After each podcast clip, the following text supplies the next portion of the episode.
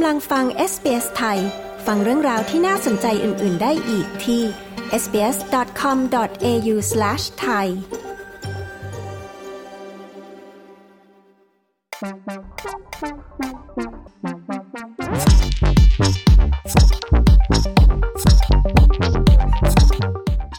สมาคมธนาคารแห่งออสเตรเลีย หรือ ABA เปิดเผยว่าการปฏิวัติทางดิจิทัลทำให้วิธีชำระเงินของผู้คนทันสมัยมากขึ้น โดยปัจจุบันธุรกรรมธนาคารร้อยละ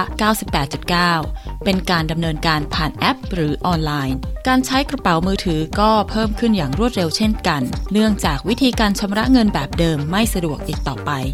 รัฐบาลต้องวางนโยบายกำหนดขอบเขตในเรื่องนี้ เพื่อให้แน่ใจว่าระบบการเงินของออสเตรเลียเข้ากับยุคสมัย ฟังรายงานเรื่องนี้จากคุณไรอันทามเมอร์ เรียบเรียงและนำเสนอโดยดิฉัน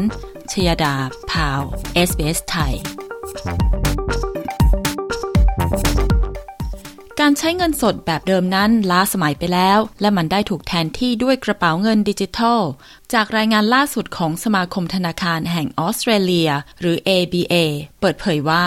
วิธีการชำระเงินของออสเตรเลียได้เปลี่ยนไปอย่างรวดเร็ว ผลการวิจัยพบว่าร้อยละ 75 ของธุรกรรมทั้งหมดในปัจจุบัน เป็นการใช้บัตรเครดิต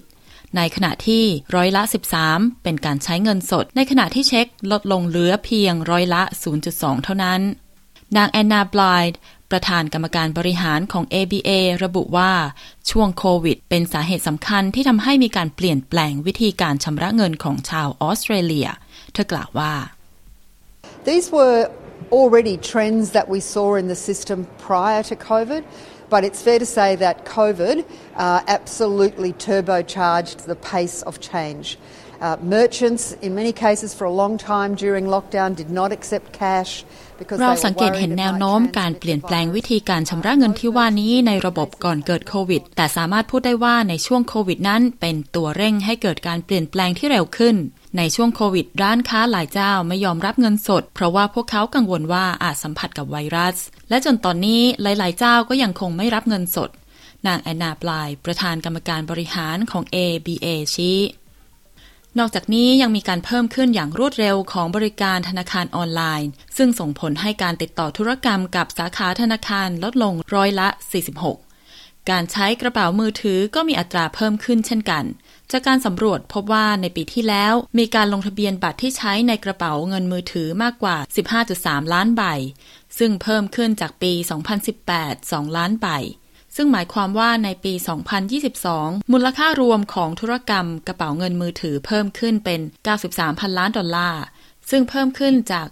746 ล้านใบเมื่อ 4 ปีก่อนหน้านี้ นายแมทธิวแอดิสัน ประธานสภาองค์กรธุรกิจขนาดย่อมของออสเตรเลียชี้ว่า เราควรตอบรับกระแสการเปลี่ยนแปลงใหม่ด้วยความระมัดระวัง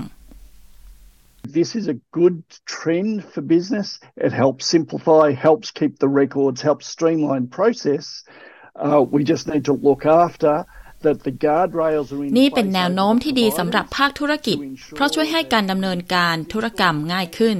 ช่วยในการเก็บบันทึก ช่วยในกระบวนการให้คล่องตัวขึ้น เราแค่ต้องดูแลให้มีกฎหมายที่เหมาะสม เพื่อผู้ให้บริการจะแน่ใจว่าในเวลาเดียวกัน การชำระเงินดิจิทัล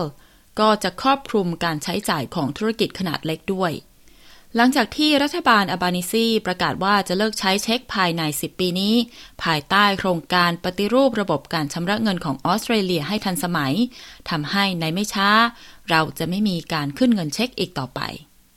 นายจิม ชาลเมอร์ส รัฐมนตรีว่าการกระทรวงการคลังกล่าวว่า ผู้คนเลือกใช้ธุรกรรมที่ประหยัดและง่ายขึ้น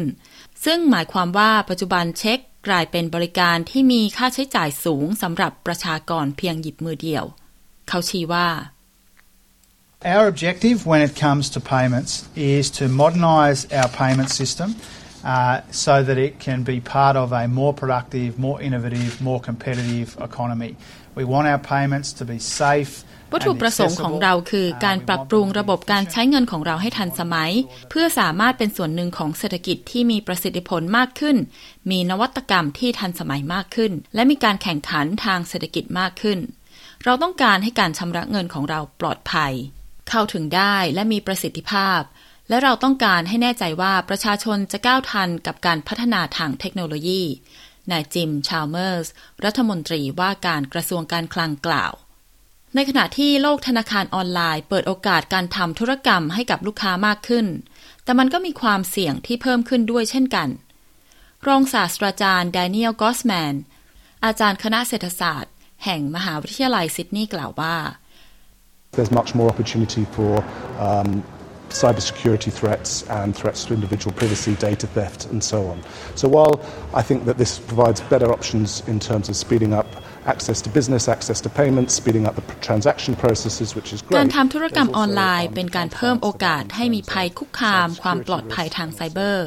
และภัยคุกคามต่อความเป็นส่วนตัวของบุคคลและข้อมูลมากขึ้น ผมคิดว่ามันมีผลดีต่อการเร่งการเติบโตของธุรกิจ การชำระเงินที่ง่ายขึ้น เร่งการทำธุรกรรม อย่างไรก็ตามมันก็มีความเสี่ยงในเรื่องความปลอดภัยและความเป็นส่วนตัวของผู้คนในโลกไซเบอร์ด้วย รองศาสตราจารย์ดานิเอลกอสแมนให้ความเห็น อย่างไรก็ตามรัฐบาลกลางเชื่อว่าการเปลี่ยนแปลงวิธีการทำธุรกรรมของผู้บริโภค เป็นตัวกำหนดความต้องการของสังคม และมันจะนำไปสู่เศรษฐกิจที่ทันสมัยมากขึ้น กดไลค์ แชร์ และแสดงความเห็นไป follow SBS ไทยทาง Facebook